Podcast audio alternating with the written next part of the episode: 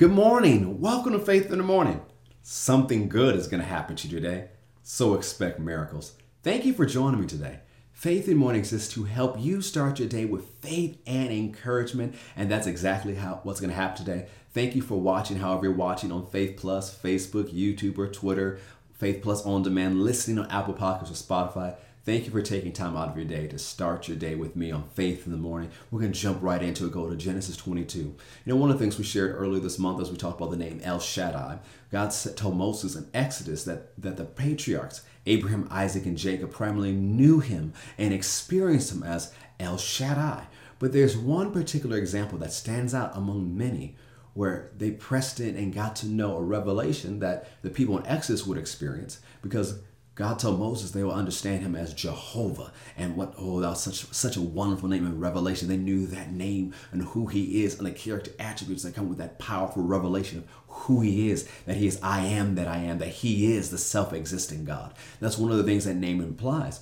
But the thing was, it wasn't just Moses who understood that. The patriarchs knew this name too, even though they primarily experienced God as El Shaddai, the one who's all the one who's more than enough, the Almighty God, the one who protected them, provided for them. Abraham also declared this name way before Moses ever came on the scene. And we find that in Genesis 22. And we're going to key on Genesis 22 14 because I could teach on Genesis 22 for an hour or two, and that could be the opening. Because one of the things we see in Genesis 22 is when we know it's a story of when Abraham offers Isaac. Now, why is he offering Isaac? Because Abraham's in covenant with God, and when you're in covenant with God, well, one uh, in this with this type of covenant, what it is, one party has to be willing to do what the other party is willing to do. And so Abraham on the mount was willing to offer Isaac, which set the set and opened the door for God to offer Jesus for our sins. And we know when he was about to offer Isaac that he heard a voice from heaven and said, Do not touch the boy. Don't touch the lad. Somewhere in between here, Isaac, somewhere between 13 and 40. So we can preach about the obedience of Abraham, but we can also preach about the obedience of Isaac. That Abraham was willing to offer Isaac and Isaac was willing to be offered, which set up for God offering his son for us. And Jesus was willing to be offered. And then God, one of the things you see in this wonderful chapter, Genesis 22, that twice Abraham kept talking about how God would provide. And he said, God will provide himself a lamb. Now we know that Abraham had a ram in the bush. It wasn't a lamb, but we know it's setting the stage for what happened in John chapter 1 when Jesus walked by and John the Baptist saw him and said, Behold the Lamb of God. What is that? It's fulfillment of what Abraham spoke, and it's the provision of God. There's so many things we can talk about, and so many things to dive in. I've preached on it before, and it's such a wonderful thing to meditate on and think about. But that's not what we're talking about in today's Faith in the Morning, even though I've already talked a lot about it already. I want you to look at verse 14.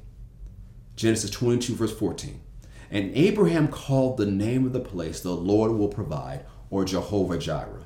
As it is said to this day, and the mount of the Lord it shall be provided. The New Living Translation says Abraham named that place Jehovah Jireh, which means the Lord will provide. To this day, people still use that name as a proverb on the mountain of the Lord, it will be provided. The message version says Abraham named the place God Yireh, God sees to it. That's where we get the saying, on the mountain of God, he sees to it. Now, yes, we know this is the name of God we understand it. We understand who He is to us, that He is Jehovah Jireh. He is the God who sees to it, He's the God who provides for us. But notice something else different, something else wonderful about this. Abraham named that spot after God. So now it's not just we know God by that name, Abraham named that mountain. Now, when you study it out, it was a mountain that God picked. And so on this mountain God picked, this place that God picked, Abraham revealed this name and name the mountain Jehovah Jireh. On the mount, God will see to it. This is the place that God provides. So the mountain, named Jehovah Jireh. He named that place, the Lord will provide. He named that place Jehovah Jireh. He named that place God sees to it. Now, one of the things what's so wonderful about standing on mountains, and you know, I had a chance to, you know, hike some mountains and stuff in January. Do you know one of the things is about being on a mountain? Is the view. I want to encourage you today to climb the mountain in your mind of Jehovah Jireh, to climb the mountain of the Lord will provide. Of climb the mountain that God sees to it. And don't come down from that mountain of perspective. That as you look at your life and whatever you're facing today, whatever challenge, whatever circumstance, whatever you're going through, keep the mindset, keep the perspective. God will provide. God will see to it. He is the Lord who sees it. So you're not surprised about what you're going through.